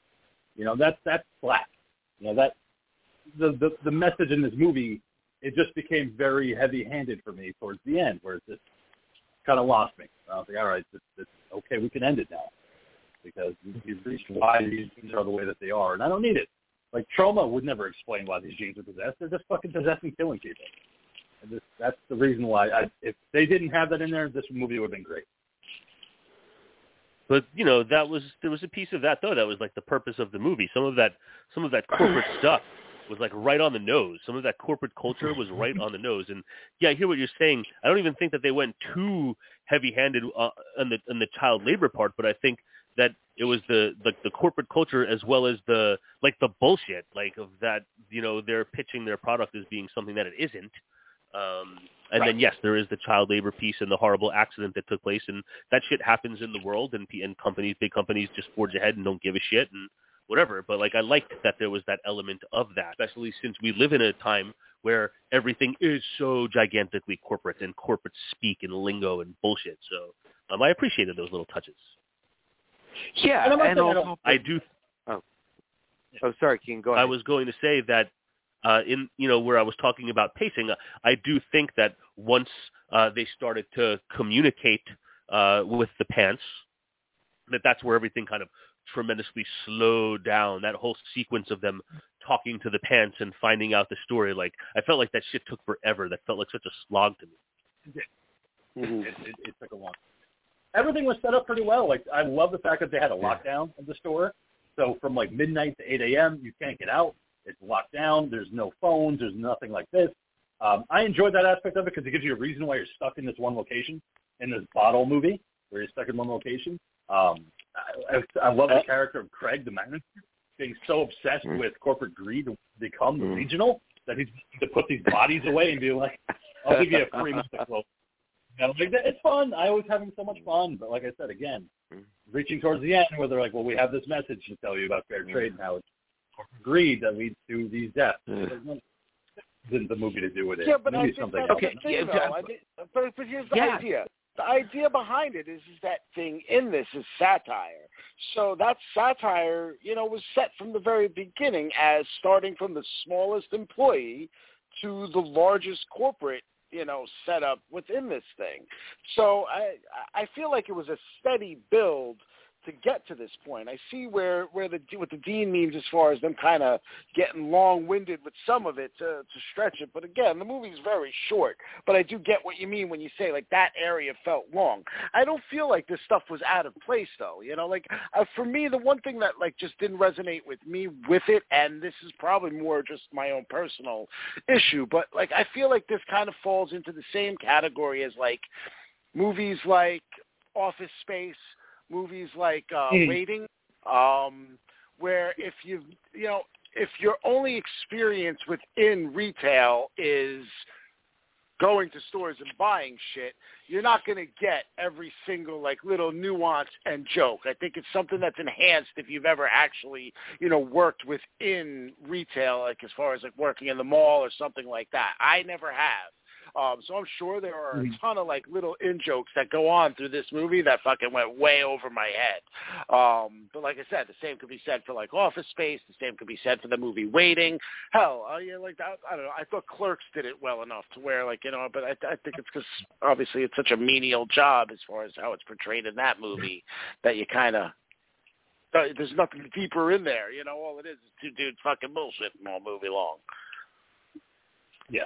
hmm Yeah, I, I appreciated that as well. Like the, the, that's work in the mall. I did work in Sears and JCPenney, so I got some of it. Um, yeah, like I said, the, the best parts are when the jeans become alive and they start to kill people.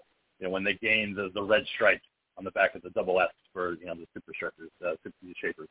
Um, I I was having a ball, like especially when Lord dies, when it cuts off his hands and then just starts going down on him. And then they find him in a cardboard box. Yes. and He's a mannequin in that. Don't don't worry about it. Well, that's not a mannequin. Oh no, it's Chip from corporate. Like the the lengths that he went through to try to cover everything up so he could become the regional manager of the Triple C. Like I I was digging that stuff. Like it was it was mm-hmm. cracking me up. You know, and plus like the the like especially when Gemma died mm-hmm. and they tightened around her body and just tear her completely apart and then they just stuff her underneath a table. So her legs are all bent out of shape and her intestines are hanging out. oh, there's a dead body. Yeah. Stuff her in a cart on the aisle. Nobody needs to know about Well, that. yes, that that's what made this movie fun. Is that it had the gore in there, it had all the blood in there.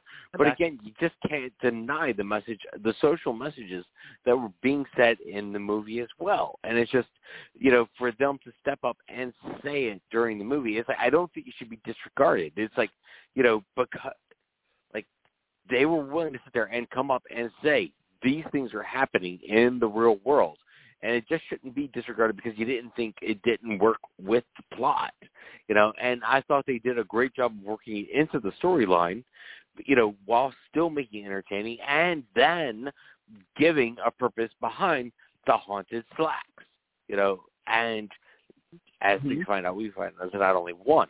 You know, it's like they found a witty way to sit there and possess a pair of pants, and then still worldly issue that should be addressed.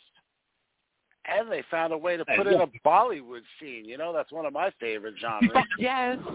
Yes, Absolutely. and yeah, okay, because uh, cause I was gonna tap that into you, Ghoul, because you and I are the only ones who watch fucking Bollywood movies, you know. And when they sit there and talk about the holiday, and you know, I'm supposed to listen to music, you all that's in fucking November. It's like, oh, you fucking white guy, you know. you're- it's just, again, you know, yeah, Ta- tapping into the Bollywood shit. He's dancing pants, going around, fucking dug it. Like, Dude, the scene when when uh when Libby goes up to her and is talking to her about the Bollywood music and she's like and she's listening to like some kind of hard rock or whatever and she goes on about the whole like what you know just because I'm Indian you think I'm supposed to listen to Bollywood music Yep. like man I was fucking dying because like yes absolutely When she was actually listening to it? 100%. like you know Shirley was like great. I knew I knew it was going to come up later that she was going to be listening to it. You know, like it was one of those where it was Mhm. just so obvious that that was what was going to happen, but I still loved every minute of it happening. Oh, that was so Yeah. great. Yeah. Such a great moment. Yeah, and then she was goes and you know, and then she counters Libby going, you know, hey, where are you from? Greenville.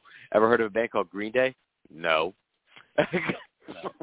Um, Yeah, well, there's your Well- there's your moment to feel fucking old. You know, like, yeah, that's on. when you Yeah. feel old as fuck. yeah, I felt old as fuck, but on the flip side, I was like, okay, maybe kids aren't listening to Green Day anymore. That's actually kind of pretty fucking good because I never fucking liked Green Day anyway. I was like, oh god. Sixteen year old is a huge ma- Green Day fan. I- We went to a concert together Oh, for it. and It was a lot of fucking fun. Yeah, I don't mind Green Day. You know, I mean, the that really feels pretty damn good. And I used to bump that a lot back in the day when I first started driving and stuff like that. But um, you know, what I really, the character I really liked, aside from Shruti, because she was such a just a sarcastic asshole, was Peyton Jules, only because they nailed what social influences on YouTube are with that character. like they're airheaded idiots that go, look at me, I got these special pair of jeans, y'all. Bam, bam, bam. And you know, it's like, what? How do you have like a million subscribers you know? And all you're doing is just making duck faces at a camera and whipping up pairs of jeans that you got for free from a company because you got a million subscribers. I love that. Uh, that's the fact that they nailed it so well. Uh, Well, the the- fact that such an The secret to the majority of that is that they're typically hot, you know, or at least somewhat attractive Yeah. to the Which is- demographic that which- they're, you know, at. Um, you know, if not hot, Which is why us, we are not a video hot. podcast. Speak for yourself, man. I just don't do it because I'm naked the whole time. All right, Mister. The universe revolves around me. Mhm. And my testicles. Yeah, I I flex in the mirror when I fuck. Patrick Bateman. True. This, you know it.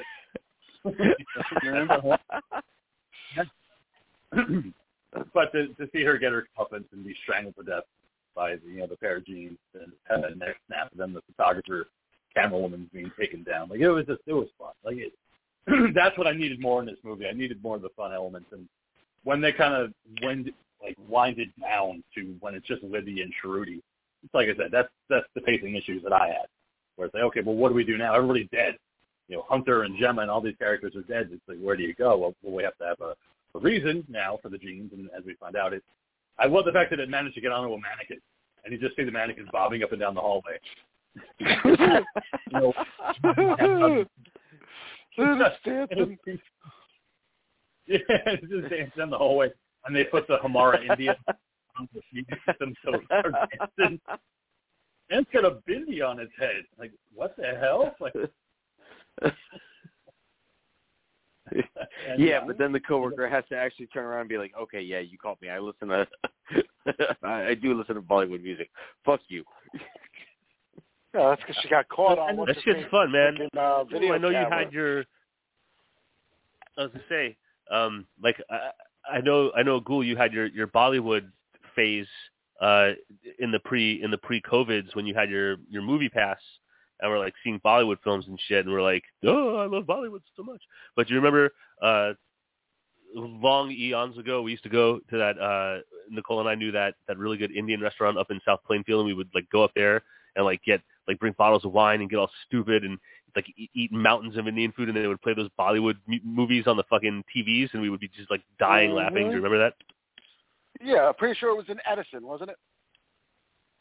Yeah, like South Plainfield, Edison.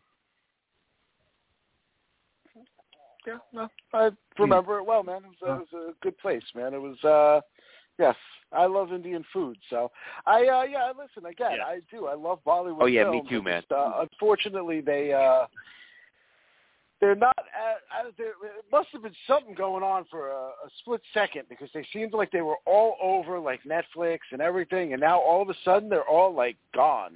Um, like they still have a few on the- there, but they're just not the coming algorithm- on as, as, as much as they The were. algorithm maybe, cycled guess. away. I guess it did, but uh yeah, without having the movie pass and and all that stuff, it's like you know, I can't go see new stuff, and I just. I, as much as I love it, I already pay for so many streaming services that I am not going to invest in another one that you know I yeah, as I think it is, the I- Bollywood streaming service. no, Yeah, you know, I, suppose I barely use the, the, some of the ones that I'm paying for now. You know, I like hey, I, I still am paying for Paramount Plus, and I haven't used that for anything. Uh, they haven't had the uh, Tyrese hasn't been on because of the tournament. Um, so so that's that's cut at the moment, and I'm already hoping that it's not canceled. I don't know. I don't know how the reception's been for that one. Um, yeah, I've got Peacock Well, now. you- It's pretty much just for the WWE. So Eh, Yeah. Well, if you do have a if you do have a Roku, they do have some free Bollywood channels on there, just so you know, that you can da- They download. do. Oh. I have Roku on my television. So okay, so maybe I have Bollywood channels built into the TV itself that I've just Look- never look- looked look at into. that. Solid, solid box weekend. Yeah. Yeah, yeah, you could. Yeah, I've got a couple downloaded on my TV, man. It's like you can just go in there and search and uh download the apps there, and they're they're all free. You know, so there's a couple out there, man. So you can get your Bollywood fix just like I do. All right. So as we move on to Bindi, hi, hi, hi, Bindi, hi, hi, hi. Look at you, girl. Look at you, girl. All right. And now moving on back to the movie. Well, we, we, now that the pair that are possessed that are walking around are uh, a 13-year-old girl who died in a thresher. We also find out that there's 175 other pairs of these super shapers that are also gaining sentience and snacking on piles of bodies in the storeroom, which I just I love that visual of all those bodies stacked up. You know, so we have the camera, we have the footage, we have Craig admitting to this bullshit, so we're gonna find a way out of here so we can just tell the truth and get justice for Kidot. It's gonna be easy enough. Meanwhile, we have psychopath Craig who's gone full psycho. He's like, no, no, I, I need that. I'm going. Dude, he need to be comes running in with that fire extinguisher, and you know, for a second, I I just thought it was one of those where he was just doing what he thought he should do. You know, when he's like, uh, "Killer pants," you know, like, "What do you think? What do, what do you think you're doing?" And then it was like, "Oh no, he's still just being a corporate asshole. He's just trying to fucking, you know, advance himself through the company." Well, yeah, because he, that re- you know, he, regional manager gig. And you know, with Harold showing up and appearing with him, you know, the- be be loved, and everything like that. Just kind of- it, it was great, man. Again, the, the, the, this movie, dude, like was so well written. It's like all the scripts were so well written, like just a fun comedy. You know, like the Ghoul was saying, situation type comedy uh, of this stuff. And yeah, I, I was just shocked at how well written all of it was.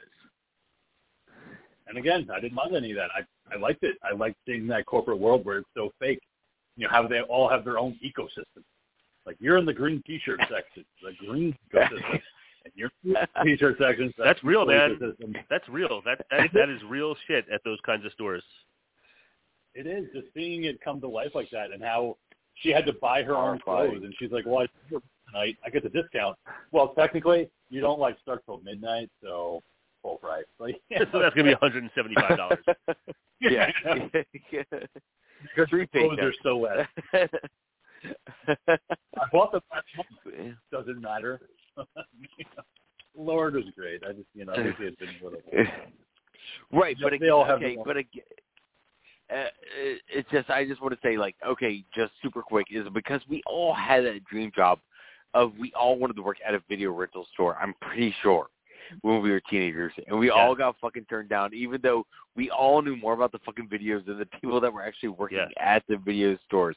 So it's like that moment where she was like, you know, I've always wanted How to did work here store? you know, I was so excited, you know, and you know, I, I felt that moment because I applied at so many fucking video stores as a fucking teenager as soon as I turned sixteen, and I got turned down at all of them. You know, Well, I was telling them the wrong movies that I liked because that was always the question that it came down to. What are some of your favorite movies? And I just kept giving them the wrong titles. I wasn't giving them popular ones. I wasn't giving them comedies. I was giving them really obscure horror movies that they've never never heard of or never hear of. I was like, yeah, you know, what are your favorite horror movies, Andy? What gets you excited on a Friday night? I don't know, watching a little bit of Reanimator, maybe. Let's sit on your grave sometimes and then the movie. Maybe a little bit of you know Last House on the Left, and Evil Dead. I don't know. Those are fun, right? And like, well, we were looking for Tommy Boy, you know, and uh, Night of the Roxbury. We weren't. We're not going to hire somebody like that kind of oh wow, we Yeah, were really did. hoping you were a weekend at weekend at Bernie's kind of guy. Ah, sorry, we're not gonna be able to hire you. Pretty sure that you probably have a criminal record somewhere. I don't, though. But according to your movie titles, you probably do. No, never got a chance to worked at a lot of retail stores like Sears and J.C. Penney, Macy's. I, I worked at all the, the major chains, and they all sucked. Especially Macy's because they did make you buy your clothes. Like you had to buy pairs of slacks and you know like khakis and and button downs and stuff like that. That was when I wasn't as size as I am now. Never work there now. They don't have my size there now. Back then, at least I could. Say, you know, You know who the most horrific people are in the fucking mall stores like that, man? The fucking ones that work in the damn perfume section. Those people are like fucking. Always They're trying to spray that oh. shit when when you're walking by. they'll be like- it's a it's a drive-by. they'll try to talk you into buying it and shit, and it's like, motherfucker. Then they'll be like, yo, well, we already sprayed it on you, so you kind of have to buy it. Like, nah, man, nah, it can happen. No, no, it's not. It's the same at the kiosks in the mall, you know, where they try to get you to buy their lotions and shit like that, and they're fucking hunting you down. I was like, I have headphones on, my head's down. I'm like, sir, sir, sir. I'm like, no, no, get away from me. I'm not even looking at you. I didn't even make eye contact. Oh yeah, I can't stand the fucking kiosks They're- in the mall. they're like the, You're- uh, You're exactly right. They're like the fucking characters in New York City. You know, that's that's the trick. Just don't make eye contact, and you're all right. Take a picture with Elmo. Take a picture with Elmo. That'll be thirty dollars, please. I didn't even look at you. I was trying to cross the street. You chased me down. If anything, you owe me thirty dollars. That's how this works.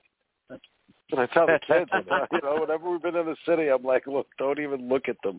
You know, I think at one point we had told, I think at one point we told Samantha that, you know, supposedly one of them might be a serial killer, so you can't look at them.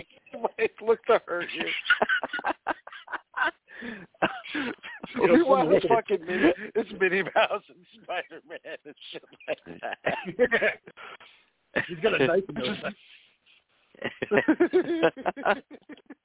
gonna cut you.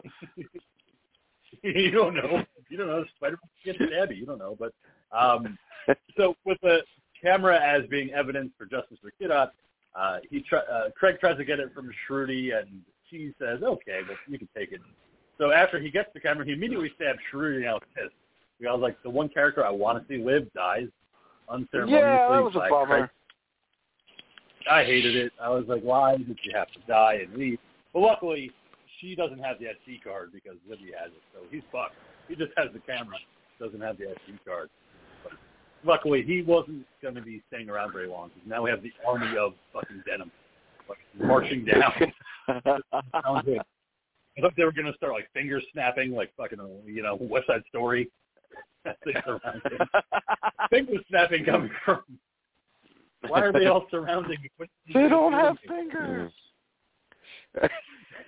exactly. Where is that finger snapping coming from? How are they doing that? I don't know. They're killer genies. They're capable of anything, including old West Side Story gang. They it's from the Rob him Liefeld. and- It's, it's, it's from the Rob Liefeld button fly jeans. Oh wow! Man. There's a fucking there's a blast from the past commercial if I've ever fucking heard one, man. Damn. With Spike Lee. that's a yeah, it's a long way away, but yeah. Um, but have yeah, it. he gets fully, which I love. The the after effect of seeing Craig laying on the ground where it's just fucking bones and flesh. Like he definitely got what was coming to him and had one of the shots revealed when they all leave hiding from the jeans. Like they're, gonna send me alive too if I don't. Because they're gearing up like fucking stormtroopers, waiting for these customers to come into the store at 8 a.m. Oh, All standing in holy line. sh- the king made a Star Wars reference. I'm so proud of you.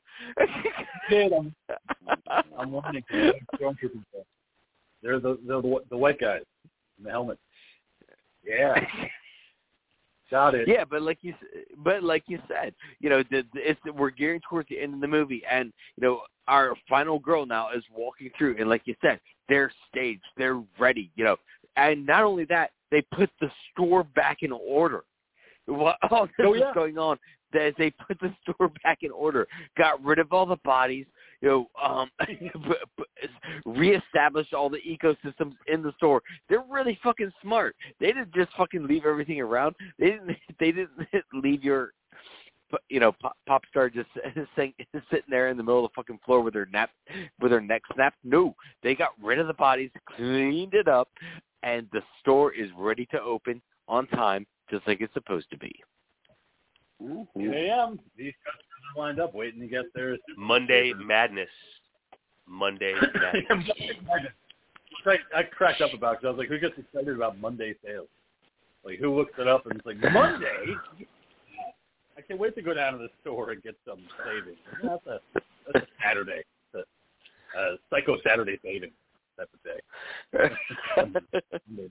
That's that's that's But- right, right. you have to, did have to do buy that that uh, night of the that that.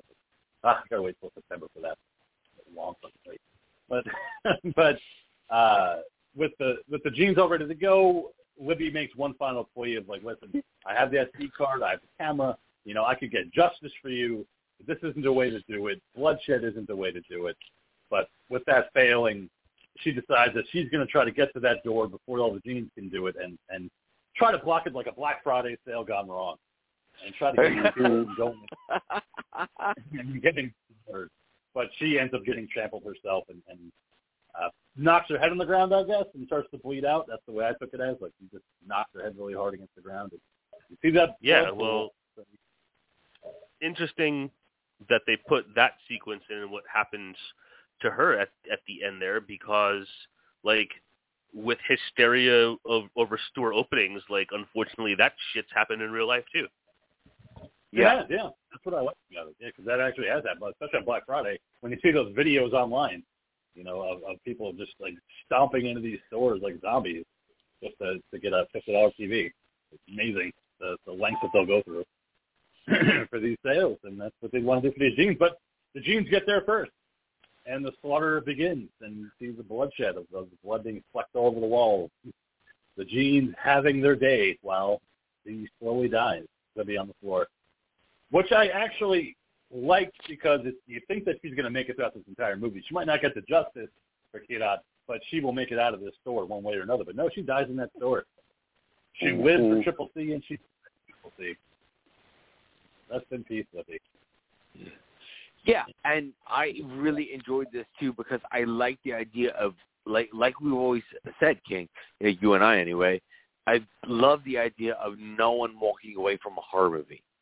It's like you Love know, it, yeah. th- yeah, it's uh, for all the comedies that they put in there, for all the social commentary that they also put in here.